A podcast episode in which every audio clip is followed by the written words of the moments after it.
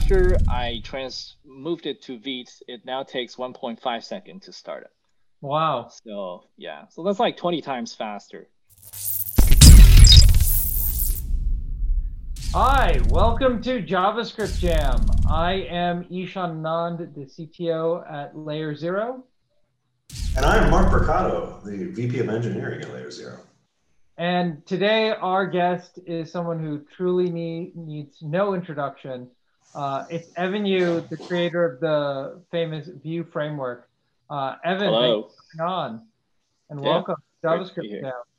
So, you know, I, I actually, most people know you as the creator of, of Vue.js, and we'll talk a little bit about that later. But I Mhm. really want to focus on your new project, and that's Vite. Um, Mhm. So why don't we start there first, um, Sure. and give us a, you know, explain to folks what Vite is, and uh, Mm-hmm. it'd be great to get a demo as well. Sure. Um, so Vite is a, a build tool, right? Um, essentially, it's also an attempt to sort of think about think about how we can just make make building web applications with build tools just a bit easier and faster.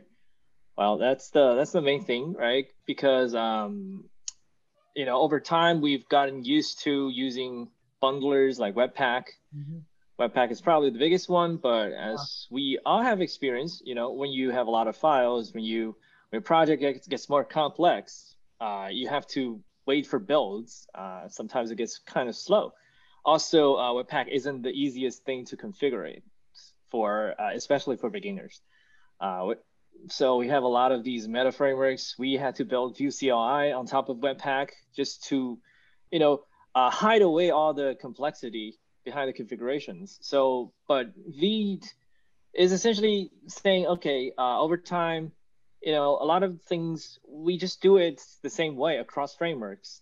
A lot of the conventions like importing CSS or uh, how we expect certain things to work. Uh, so why don't we just, um, you know, uh, reset it and uh, start with something simpler, leaner, faster. Uh, also, there is also this um, opportunity where um, the browsers today are supporting native ES modules. Uh, there are also a lot of tools, new tools that's coming up that's targeting JavaScript but not written in JavaScript. For example, uh, ES Build and SWC. Uh, so one is written in Go, one is written in Rust, but they both compile JavaScript, but they're like bounds and leaps faster than um, than JavaScript written tools. So um, but but at the same time, you know, just directly using them is still kind of challenging to build a real application just because all the things JavaScript developers are already used to. You want plugins, you want uh, to be able to compile, uh, have a dev server, hot module replacement, and all that stuff. So Vite is essentially, you know, combining ES build with the ES native ES module based dev server. Put these two together. Uh, and then with a lot of uh, experience and opinionated configuration that we you know pre-configure it for you so uh, you don't need to do too much to get started yeah so i think it, would be cool to just uh, quickly sh- uh, jump into a demo to to show what it is because Yeah. you know it's kind of abstract right i always struggle just explaining what it really is but i think a demo would probably be easier so Yeah. let me share my screen here uh, can everyone see it Yeah. Yeah. yeah. Okay. So I'm I'm just in a fresh um, in in a fresh directory. Uh, so I'm going to just quickly. So it's empty here. Okay. So I'm just going to say yarn add the vite, and as you can see, it's fast. Uh, I like I, I have it locally cached, but like this is a real install over the network, and it took like what two seconds. I mean, Wow. I'm on a On Mac, but it's uh, it's still pretty fast, right? So um, once you have installed, uh, what you want to do, let me give myself a bit more space for the editor. So pretty standard stuff. So I'm going to just say index.html and uh, maybe h1 hello Vite. Uh, add some scripts. Actually, this step is sort of optional, but you know, uh, a lot of people like to. So, right. So um, at this step, don't think of it as build tool yet. Just think of it as a simple HTTP server. So I'm going to say, uh, um, and the browser is here. Okay. So that's hello Vite. Um, maybe let's put it over here. So at this point, it doesn't do much yet, but uh, you already get updates just by uh, editing the HTML. It just reloads, right? This is literally like a uh, static file server. So when you say um, main.js, say hello, hi, um, and I'm going to just main.js, right? This is literally how you develop an you know, uh, this is all native JavaScript. Like this would work in, with over any simple file server, right? Now, uh, the interesting part, part happens when you start to do things like rename this file to TS. Mm. Uh, and you can just do this and it still works. Right? So TypeScript uh, just worked. Um, and then you can also say uh, style.css um, h1 color red I guess. So you, you can obviously do the do it the uh, the old school way. Use the link, so style.css, um, and becomes red. Let's mm-hmm. get rid of this alert because it's annoying. But um, now here the cool part is if you say green, notice the page actually didn't reload. So CSS is actually hot updated. Oh, uh, yeah, that's awesome and it works over this, right? So, but we can also remove this, and instead I'm gonna say import style.css. And also just works, right? Again, if I update this, hot update, no reload. So um, a lot of developers are are used to this, right? When you have a module system, when you have a build tool, but we're kind of used to have to build everything have something process it to be able to get this kind of behavior. But here, everything is just working over uh, ES modules um, and some custom, you know, client hot update code handling the styles, right? So now, um, so now if you're you were to build a real application, I think this is interesting because for say most React developers, uh, or any anyone who's used um, npm, we're kind of used to seeing code like import React from React, right? Um, which obviously wouldn't work. Um, I'm gonna say, so it's gonna tell you fail to resolve import React. Does the file even exist? Uh, if you're using a native HTTP file server, you're probably gonna see something like React is not a valid import specifier because native ESM requires all the paths to be relative. So it does not know how to actually handle this, this bare import specifier. But Vite actually knows how to do it. So what I'm going to do here is let me open a new tab. I'm going to say yarn add react, react um, um, okay. So now if I reload the page and we get React, right? And uh, interestingly, um, interestingly because um, we know React doesn't actually ship native ES modules. React disk files are actually CommonJS, but um, so theoretically, you shouldn't be able to use named imports off of it, but uh, we can actually do that here because uh, Vite does have some of that interop so that a CommonJS oh, wow. module is actually wrapped into native ESM, so you can use named imports off of it.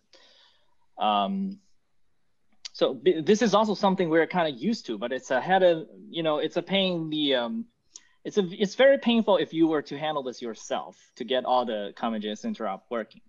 Right. Uh, so let's say let's see. Um, so I'm not an actual React developer, so I might be, you know, making some weird mistakes here. But if you rename the file to TSX, we should be able to say import render from React DOM. So re um uh okay.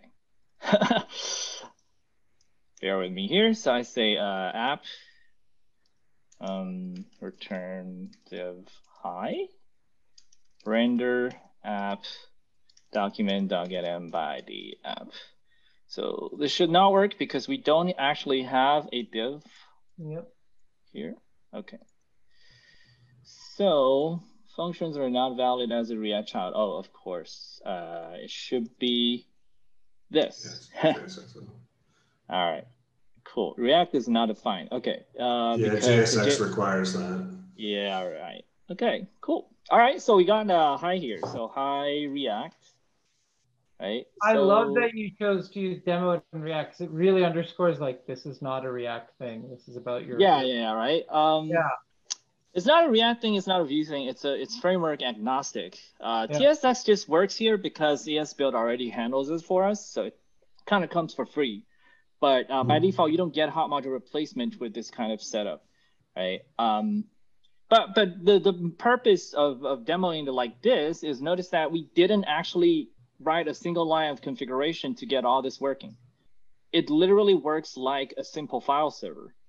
Uh, and and you get to actually already get pretty far by um, by having CSS being importable, having TSX working out of the box. Um, How deep does Lots that go? Like, if I wanted to start importing SVGs as React components, does it do like the yeah, SVG then you have to configure it. Yeah, Mhm. you have to use plugins for that because uh, different people might have different opinions on how you want to handle SVG files. Yeah. right? Um, but uh, there are some other things that uh, that's uh, that comes for free. For example, if you have an asset, you can uh, import URL from say test.png, right? Mhm. Um, so this becomes part of the asset graph, which will be uh, included in the final build static assets, and you get this URL will be the final resolve URL, a public path that you can use uh, to embed into a markup. Mhm. Um, this comes for free, and then there's um, you can say import text from some foo.txt, like with a curve parameter raw.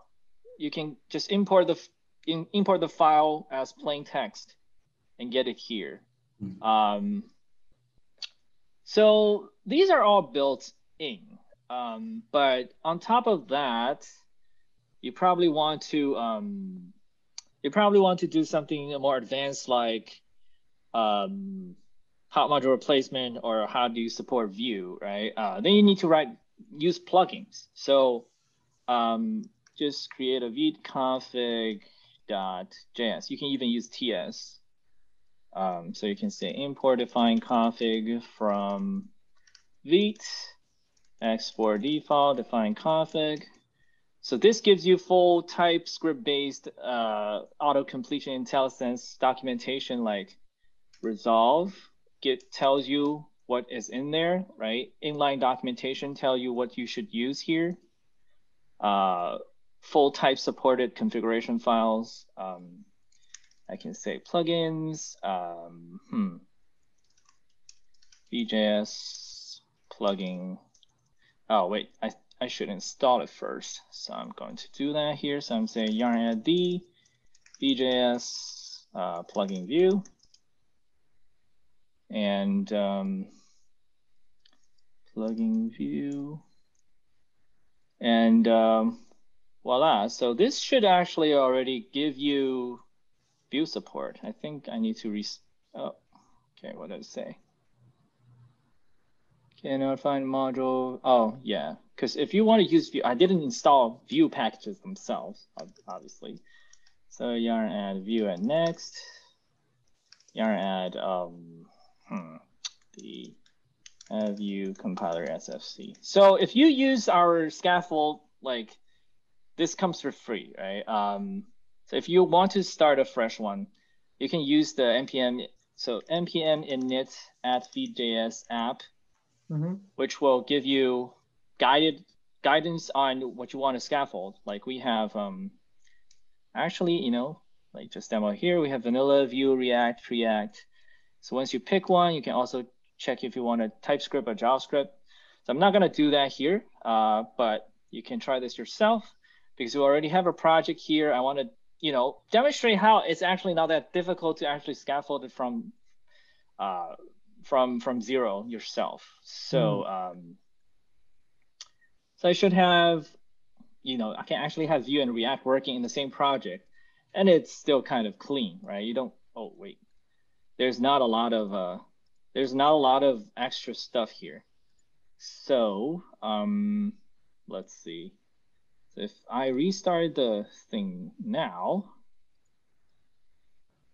where is my, wait, why do I have my 3001 running?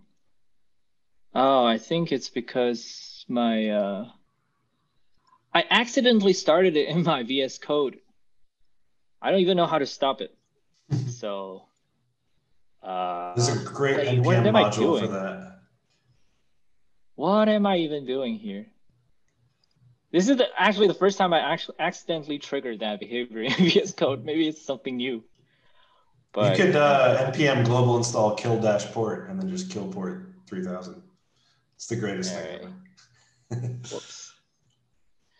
So I'm just going to put this here. So I'm in here. Uh, let's see. Okay, so scratch all that. Um, actually, let's keep this. I'm going to just start a different file, which is um, which is going to be our Vue entry. So I'm going to say import create app from Vue. Um, create app. Let's just you make it empty for now because um, we don't have anything yet. And then I'm going to create a Vue file. Uh, hello Vue, All right. And why is this thing here? How can I get rid of it? It's like a debugging mode. Yeah, I don't. How do I exit this? um, this, this, no. It's so weird. Anyway, uh, yeah, I think it might be the button all the way to the right on here, that like disconnect button. I think it's like connected to a, a node mm-hmm. uh, debugger. I believe this should give us something. Yeah, so the Vue file is working. And because it's a Vue file, it comes with hot module replacement out of the box. And as you can see, the the only thing I had to do is just the the Vue plugin and use it, and you get Vue file support. Um, so same thing for React Hot Module replacement, a single plugin, and you essentially get most of what you need. Um, obviously, people want to write their own plugins, and the good news is uh, Vite's plugin system is actually rollup compatible. Um, so if you want to if you want, if you already know how to use write rollup plugins, then you already know how to write Vite plugins. Uh, they are uh, Vite plugin is a superset. It extends rollup plugin interface with a few Vite specific things, uh, like you can transform HTML, the served HTML. You can um, do custom hot module replacement handling, but you know most users don't really need to deal with that themselves. Um, so uh, you got something working with um, with great development experience, right? And it's uh, it's pretty it's it's very very fast in the sense that um, if I restart the server, um, so I can start it in literally 100 milliseconds. I can also um, so notice here it actually pre-bundled Vue uh, because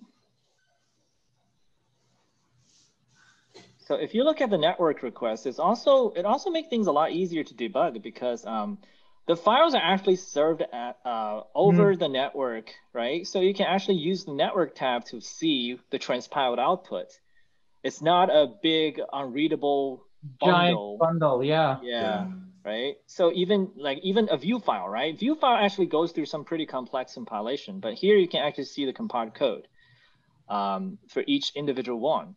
Um, which I think is pretty cool. So this one, so this is a dependency. As you can see, this dependency, um, so Vue internally actually has a bunch of small modules. It imports one some dependencies, but Vite has pre-bundled the whole Vue dependency tree into a single file so that it's faster to serve over native ES modules because um, the overhead here is actually the number of requests. So mm -hmm. we do mm-hmm. the pre-bundling here. Um, the pre-bundling also is extremely fast because it's done with ES build. So um, I don't know. I can't think of something to. I don't know if I have something I can show here, but the the the the common experience is, for example, you are using a a huge library like the React Material Design, or um, especially projects that ships their source code in in native ES modules in many small files. Um, it, it will take a very long time for any bundler to, to actually bundle all the dependencies so that you can actually serve it in inside here. Mm-hmm. But for Vite, it's uh, it's a piece of cake because um, because it, it's bundled using ESBuild. Uh, it's pre-bundled using ESBuild. So uh, typically you some numbers here is um, I got a project that took 28 seconds to start up. Um, with Rollup, which is already a bit faster than, than Webpack. Mm-hmm. And after I trans moved it to Vite, it now takes 1.5 seconds to start it. Wow. So yeah, so that's like 20 times faster. Um, because most of the work is actually done when you're processing the dependencies. So this is a philosophy here because Vite, um, in our projects, right, we have two types of code. One part is the source code. You can see these are the source code that I am writing. So these source code will change very often. And I also want to see them updates reflect instantly in the browser without having to reload the page. Sure. But uh, but my dependencies, I probably install them once, then I forget about them, and they don't they don't really change. They sometimes you may need to manually edit them, but that's like extremely rare, right? Yep. So most of the times you install dependency, they probably stay the same for a month. Um, so in that sense, what's the point of you know processing them over and over again? So here's the here's what Vite is doing is uh, we are actually just uh, pre-processing our dependencies. Each dependency gets pre-compiled into one file. We have some metadata stored here, so the dev server can actually leverage that to serve them as fast as possible. Um, and the metadata here has a hash. So basically, um, on subsequent server restarts, we notice if the your dependency hash based on your lock file is the same, then we don't have to do anything to the dependency. We just use the, the already cached ones, right? So that's there's one level of cache here, right? Mm. So we mm. avoid rebundling them on subsequent startups. And then there is another level of uh, cache here. So if you look at this dependency header, as you can see, this is actually a very strong cache header here. It's using, it's basically telling telling the browser to cache it forever uh, because it has this fingerprint here. Yeah. Um, so on page reloads, as you can see, uh, I disable cache here, but if I uh, enable the cache and I reload here, you can see this dependency is actually read, read from this cache. So on page reloads, you're not paying the network cost again for any dependencies in your project. Only your source code. Also, your source code actually has, um, as you can see, they are actually getting, uh, so this main TS here, the response is actually 304 because mm -hmm. the server knows you haven't edited it since the last refresh. So what's the point of serving it again, right? So we're actually just use, you know, this these are just native ES modules, native requests. We're using HTTP headers to make sure your page reload, like even on hard reload, your page is still, you know, reloads fast. Um, right? So a lot of these little details combined makes the whole development experience, uh, you know, very very snappy, very fast. Um, and uh, and this is something you kind of have to experience yourself, right? Um, the common thing that we've heard on Twitter from a lot of people moving their existing projects over to Vite is like, oh my god, the the dev server just starts like ten times faster now, uh, right? And, and we believe, you know, when you have something that's so much faster, it creates a very fundamental different sort of experience when you work on something because like if i have to wait for 20 seconds for dev server to start whenever i work on this thing i'm going to be very reluctant to even think about yeah. it right yeah yeah uh, but having Vite available is especially like for me, right? Because I have to debug a lot of reproductions. People send me like bug repros um, with Vue single file components. Like previously, I like every time I see someone send me a full Vue CLI reproduction, I'm like, oh no, like install install all the node modules, wait for Webpack to compile everything. It's usually oh, like yeah. a Yeah. minute or two f- before I can actually see the thing running. But with Vue, Yeah. it's like, you know, uh, it, it's so it's so fast. Like I get everything up and running in like a few seconds. So it's a it's a very different different thing. Um, when when you have that fundamentally faster, more snappy experience, right? Um, It's so fast it changes what would be a difference of degree to a difference of kind. It's just so Yeah. so like it's a subconscious friction that you kind of just learn to live with in development. And you you you you don't pause and think, oh, why is it this way? Like the analogy I, I like using for this kind of subconscious friction is actually mhm. you know, the iPhone cable, you know, you used to have to orient it a certain way to plug it in. And then, Mhm. you know, they, they said, you know, why do you have to do that? Like, you shouldn't have to think about it. It should just go in. It's like, you didn't realize, oh, all those Yeah. thousand times I've been plugging that in, actually, there's friction there I didn't even think about. Um, You know what's worse is like I find myself interleaving tasks to try to just Oh, make the yeah. most of my time because like if I know I'm waiting for a Webpack production build, it's like, well, what can I get done in 30 seconds? it's it's not a good way to go about life. Yeah. Yeah, so that's uh that's kind of the the gist about Vite. Um, we are oh yeah. So one more thing you can uh you kind of get for free is um so the development experience starts like just a simple file server, but the moment you want to send it to production, I'm going just to say uh Vite build uh and the builds, and then I say Vite preview. So this is what you would see in production this is development. Um, and it's pretty seamless because we we try to be opinionated. The reason for us to be opinionated is because we want to make sure like everything you get in development, uh, it should just work the same way in production. You shouldn't have to figure out like they shouldn't be separate processes where like okay I have a nice dev server now I need to figure out how to actually build this thing, right? we don't want you to have to go through that process. Uh, so if you get something working during dev, it will just work in build. So you just build it and you deploy it.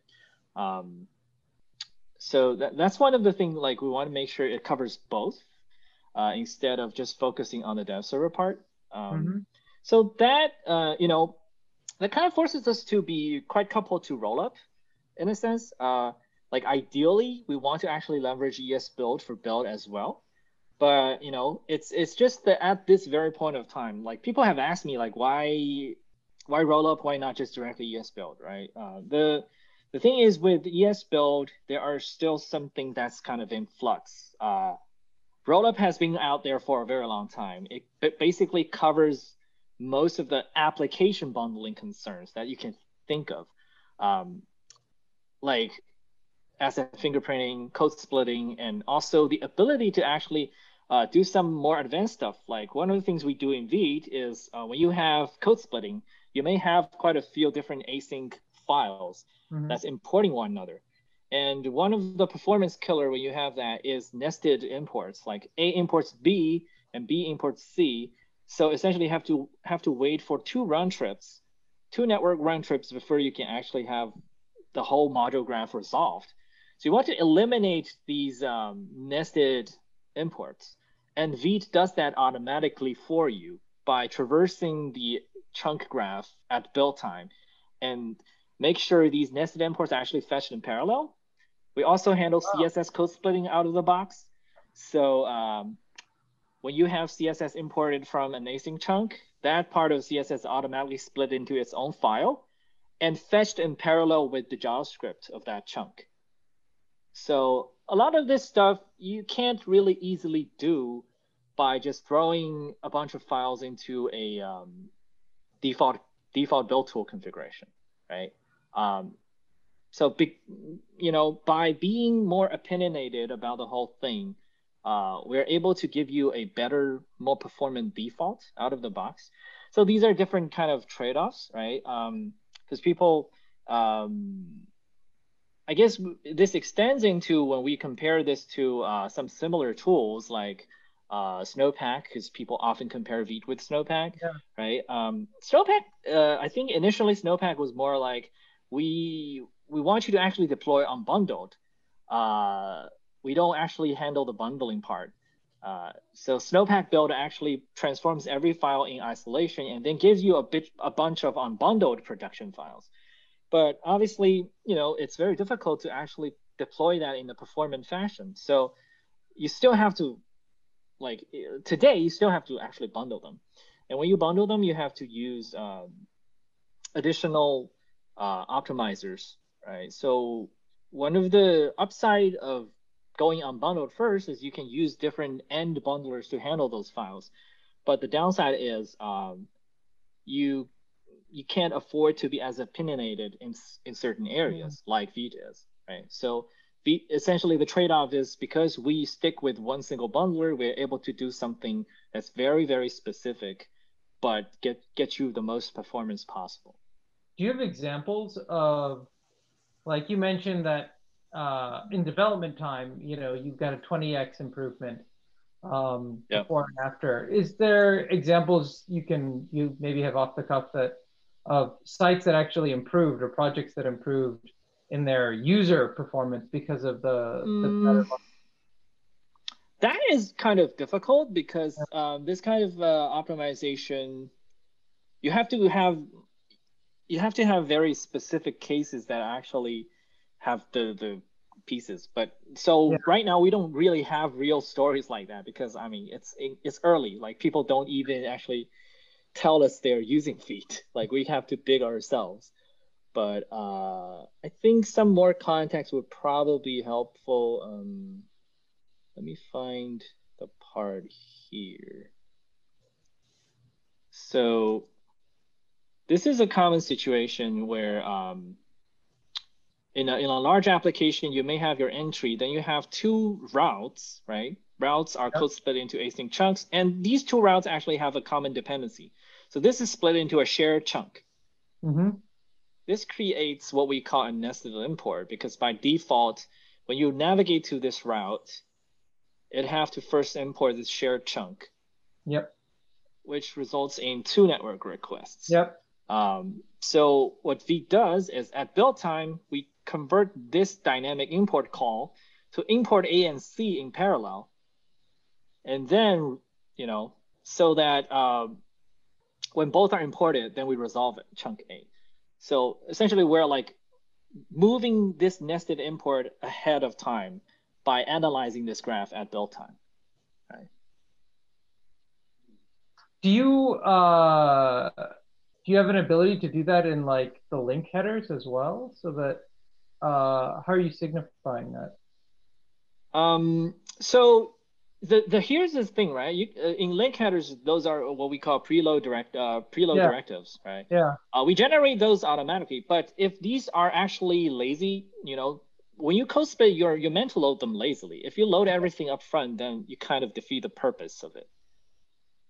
Like especially on mobile, um, you don't if you have like 20 routes, you don't want to preload them all at once. It's gonna Yeah. like, you know.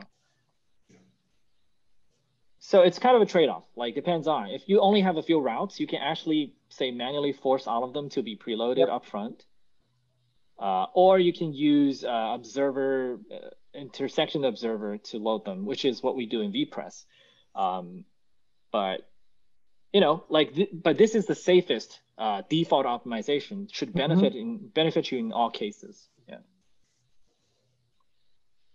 Uh taking a step back, uh has uh ES, you know, module compatibility come up as a as a issue? Like just maybe let the audience know. I think it's basically everything except IE, Yeah. right?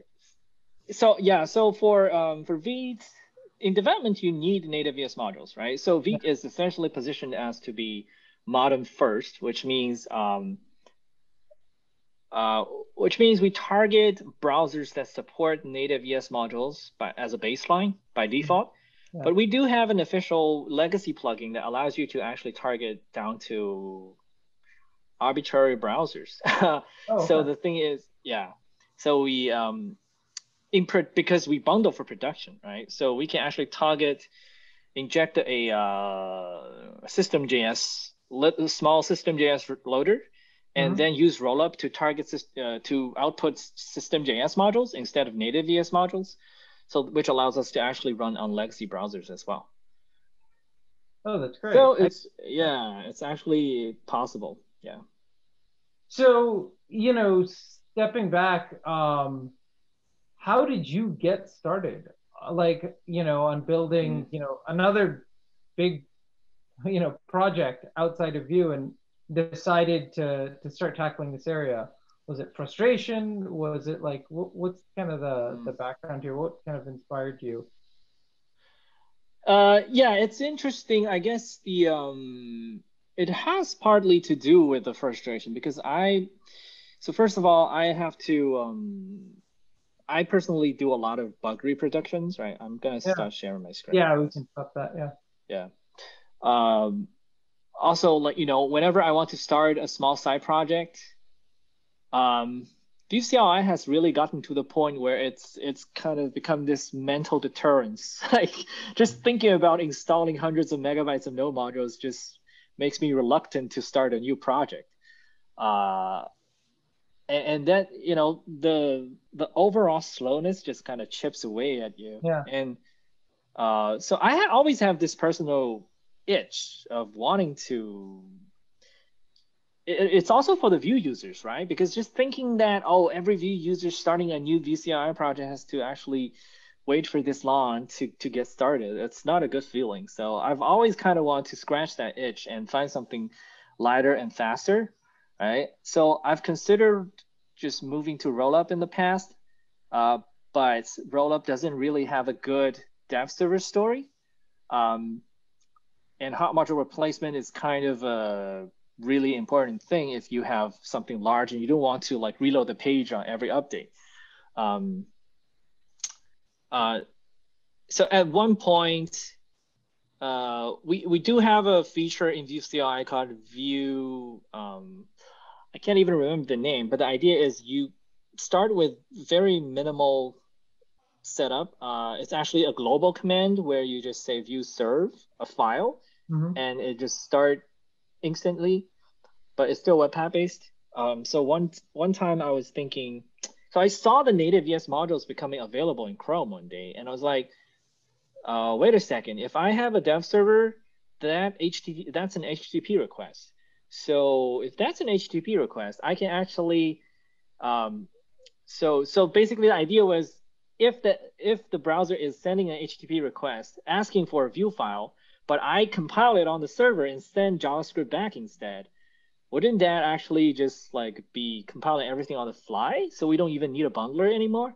Um, so that was the the initial idea that kind of clicked. So I started this uh, really early prototype called um, at Vue Dev Server. It's actually archived now. Um, let's see if we can still find it. Um, yeah, it's here. So, uh, oh, I'm not sharing the screen, but um, yeah, let's see, when was it actually started? Um, so this thing was like more than two years ago.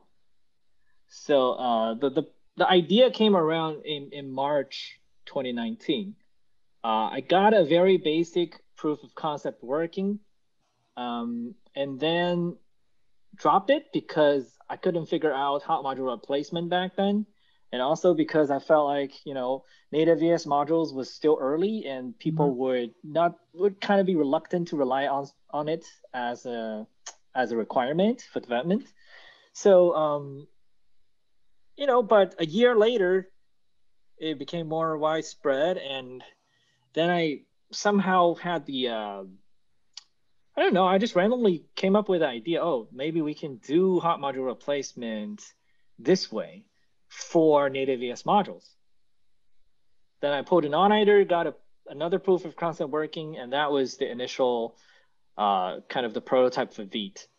Um, so that was the 0.x for Vite.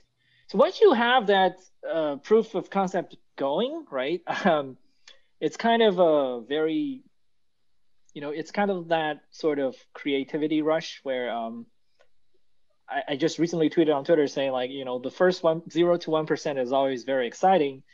Then the first 50% is very fun because you're like, oh my God, we can get this working too. We can get that working yeah. too.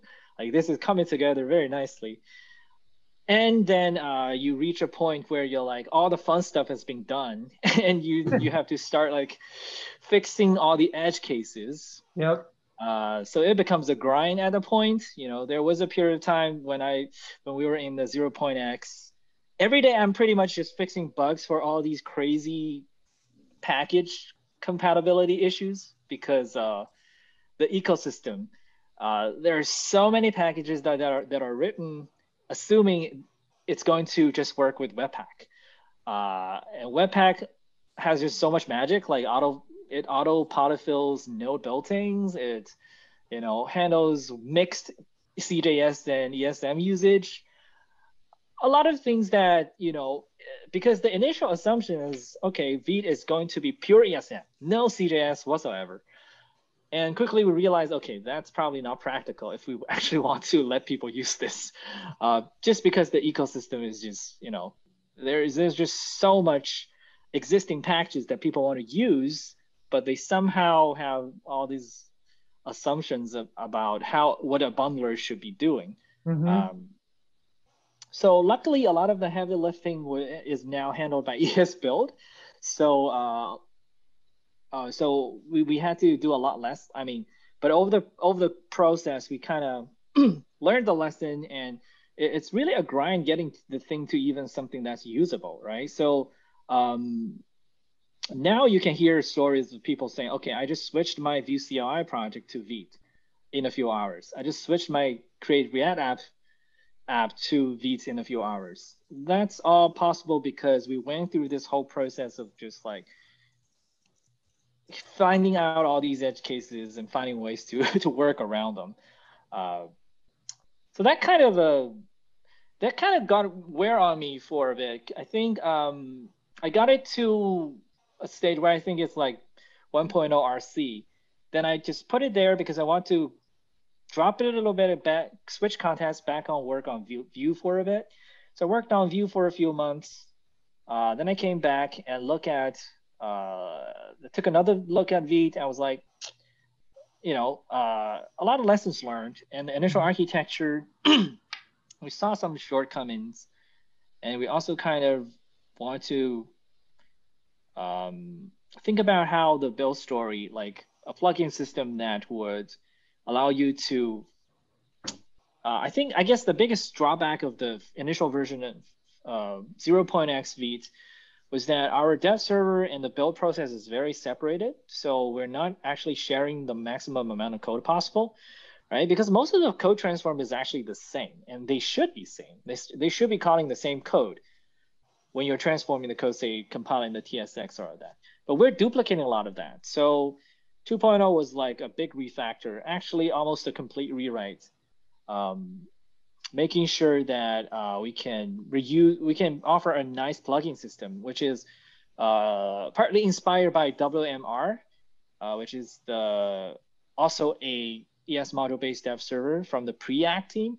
Mm. They came, they first, um, in fact, there like there was even earlier there were projects. I think there was a project called Nollup that that has this idea of you know so Nollup was basically trying to run Rollup in the browser. Uh, WMR came up with this idea of okay, we don't necessarily want to emulate entire Rollup, but we can use Rollup's plugin interface to allow people to define their own plugins. So uh, V2 kind of built on that idea a bit further, and then we built a superset on top of that. Uh, we also use Rollup as the actual production bundler. So um, so the end result I think is pretty pretty pleasant. Um, because like personally, I enjoyed when I was writing Rollup plugins. I kind of liked how simple the interface is. Uh, it's really simple and straightforward. Uh, whereas compared to my experience writing Vue Loader for Webpack, it was pretty complicated, and it's a lot of the stuff is I mean, it's not really well documented. You kind of have to either read the source code and just look at other plugins, like how are they using it. Then you kind of trial error until it works. But uh, in comparison, the Rollup plugin interface is something you can read in a day and then you figure out how to use it. So, um, so the end result, I, I like it quite a bit. Uh, I think we've um, uh, it's something that kind of also is beneficial because a lot of people who've been previously using Rollup feels right at home Mm. uh, when they use Vite, right? Uh, some of the a lot of the plugins can even just you know Rollup plugins can even just work as is directly as a Vite plugin. So we are essentially uh, sort of um, leveraging a bit of the existing ecosystem from Rollup, and kind of maybe you can also think of Vite as a um, as a companion to Rollup, where previously if you use Rollup, you kind of have to figure out your own dev server solution, but now you can just use Vite.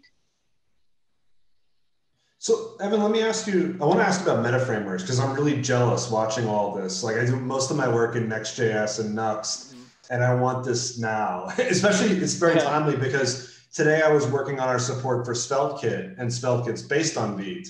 Like Yeah. how much, how familiar are you with SvelteKit? Is it a pretty standard use of Vite?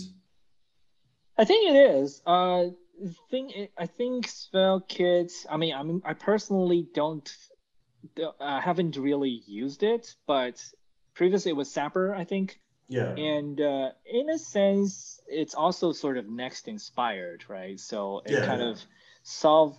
It's essentially Next for S- Svelte. So Yeah. uh, in that sense, these server SSR meta frameworks kind of have similar needs in terms of what they do. That is, you still need the dev server. You still need it's essentially an extension of the pure client-side experience where you, but you also want to be able to have server-side rendering.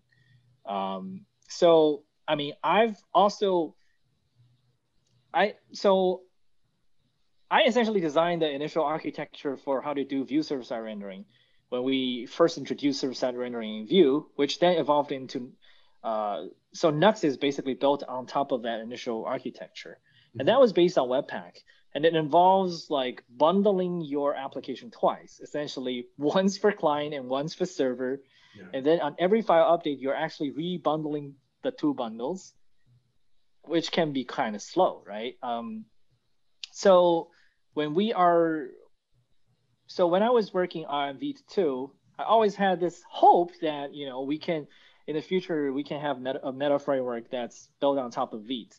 Um, but in order to do that, we need to solve the problem because of how do we run ES modules in Node.js for server-side rendering? Because all the source code, right? The the dev server, the reason the dev server is fast because we're actually serving the code as actual ES modules. But how do you run them in Node.js? Uh, I mean, now Node.js has actually ES module support, but um, but there are a lot of tricky tricky things you need to handle, especially like when you can't assume the user actually always, you know, if they are using like Node 10, which don't actually have native ES modules, how do you get the server-side ren- rendering working? Uh, so Rich Harris, who's author of Svelte, and you know, uh, he came up with this idea. I think they, their initial version of SvelteKit was based on Snowpack, but none of these new dev servers actually handle server-side rendering back then. So Rich came up with the idea of doing a lightweight transform on the fly for ES, each ES module. So luckily, because ES module syntax is so statically analyzable, it's very safe to transform. So you can actually transform the ES module syntax into a kind of like creating your own Node.js module wrapper. Then we instantiate them.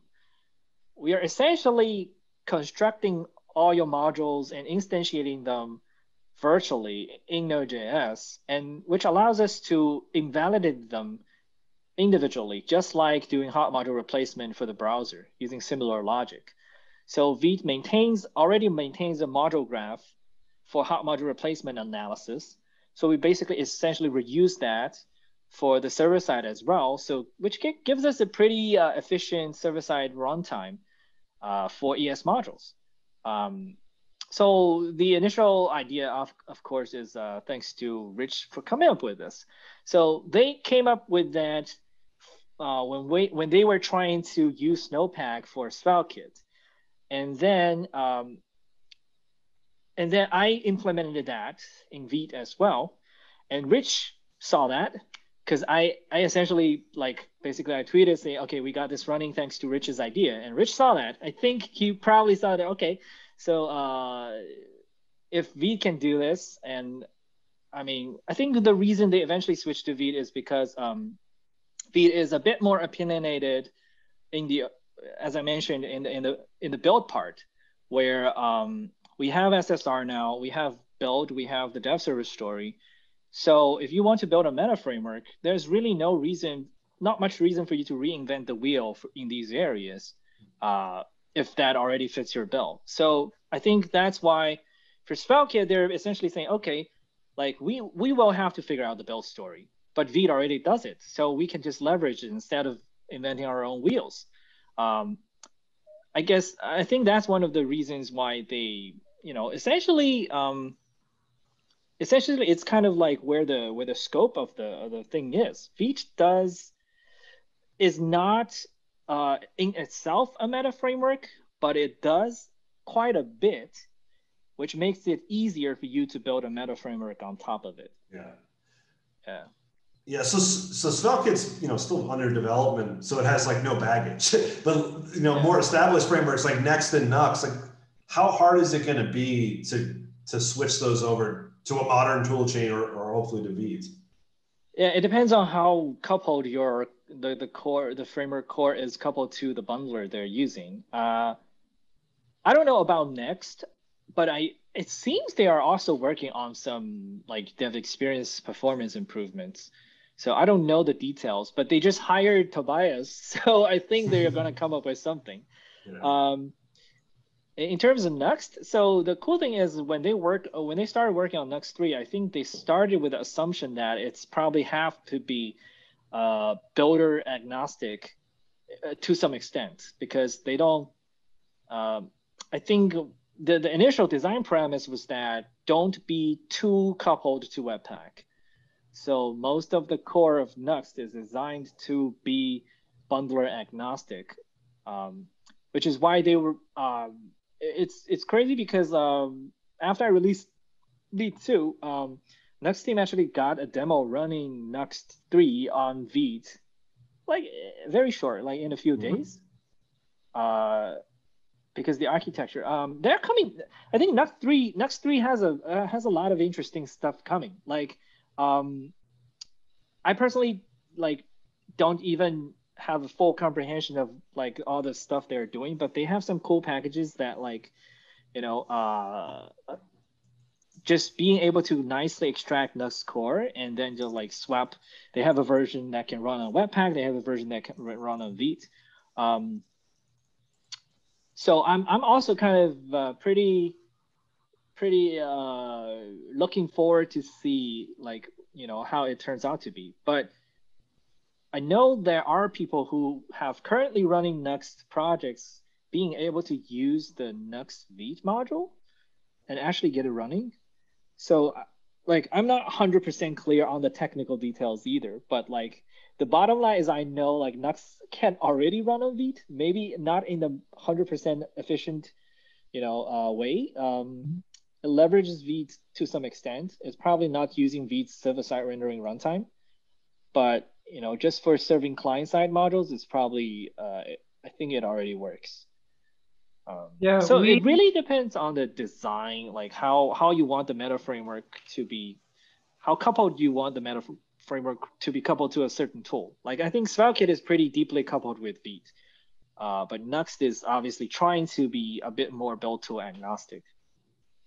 Yeah, we had um, the the Nuxt CTO actually on a previous episode, and they definitely it sounds like want to to at while trying to be less builder centric still keep up with what's happening there um, but i'd encourage folks to listen to that episode we had a a whole list of Vue questions we want to get to but we're already uh, at time So we, I think we'll have to do a part two. I would love. There's so many things I want to ask you about and talk about on on the Vue side, uh, just the efficient rendering and and React server components. Mm-hmm. Your thoughts there, but we're gonna have to save that for I think a part two. Um, just to to close us out, you know, mm-hmm.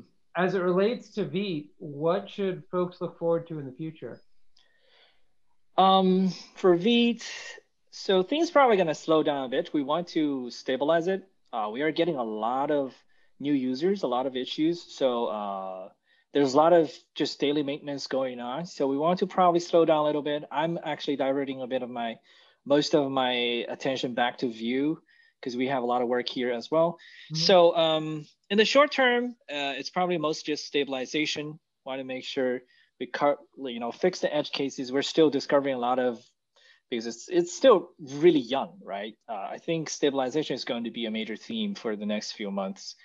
Uh, and then on top of that, we have some ideas on uh, you know taking the performance even further. And once esbuild's application bundling fully stabilizes, we hope we can you know uh, have a mode where you can actually build your application with esbuild directly. So that would make the build also 10 times, 20 times faster. Um, so hopefully that can happen. Um, but for now, it's mostly making sure everything. Uh, there, there will be a because our long-term eventual goal is like, especially for new Vue projects, we want mm-hmm. users to start with Vite because it's just uh, a much lighter and faster experience. Uh, we don't want to intimidate users, especially beginners. Like, oh, like, you know, people make enough jokes about modern front-end development being so heavy, you yeah. know. We wanted to just dial it down a little bit. Uh, so, so and Vue three is starting is is starting with Vite out of the box. Is that correct? Or not? So yet? we want to. Uh, we are probably going to update our like documentation and everything later this year. So the initial introductory workflow, especially if people want to start with the tooling route, is just you know install Vite and you can get a project running in no time. Okay. Um, and then what's the best way for people to keep up with Vite and to follow you online? Um, so my Twitter handle is uh, Yo Yuxi. We can probably edit this in. Uh, y O U Y U X I. Uh, and then if you want to follow Vite, the uh, Twitter account is at Vite underscore JS. Unfortunately, okay. both Vite and Vite.js are already occupied, so we had to go with underscore. Uh, before um, we close out, how did you pick the name Vite actually? Uh, Vite is the French word for fast. Yeah. Ah, okay. That makes Just sense. like Vue is the French, vue is the French word for view. So. Ah, uh, okay. Cool. Uh, that makes a ton of sense. Thank you. Yeah. Well, uh, you know, thank you again for for joining uh, JavaScript Jam, and we look forward to having you in a, a part two, and we'll we'll talk about Vue. Yeah, sure. Awesome. Thanks a lot, Evan.